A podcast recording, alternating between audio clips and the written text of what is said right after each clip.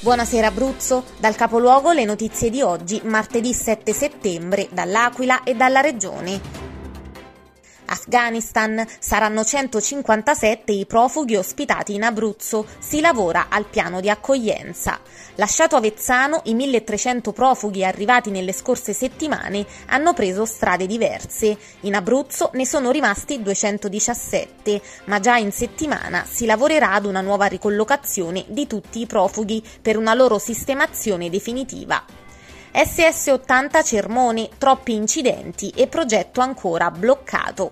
Riunione tra il sindaco Biondi, il sindaco Anastasio e l'ANAS. Si è convenuto di valutare la possibilità di procedere con una soluzione provvisoria per l'adeguamento dell'intersezione esistente, per la quale andrà redatta una specifica progettazione e andranno reperiti i fondi.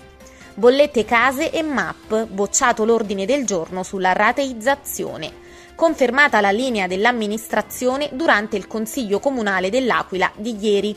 Sono 4.262 le raccomandate inviate a fine giugno dagli uffici comunali per recuperare gli importi dovuti per gas, metano, affitti e canoni di compartecipazione nei progetti case e MAP. Marco Reato smentisce le dicerie. Sono un imprenditore, non un politico. Ha risposto senza esitazioni l'imprenditore aquilano al capoluogo.it, smentendo qualunque voce che lo veda in campo con ambizioni politiche in vista delle prossime elezioni all'Aquila.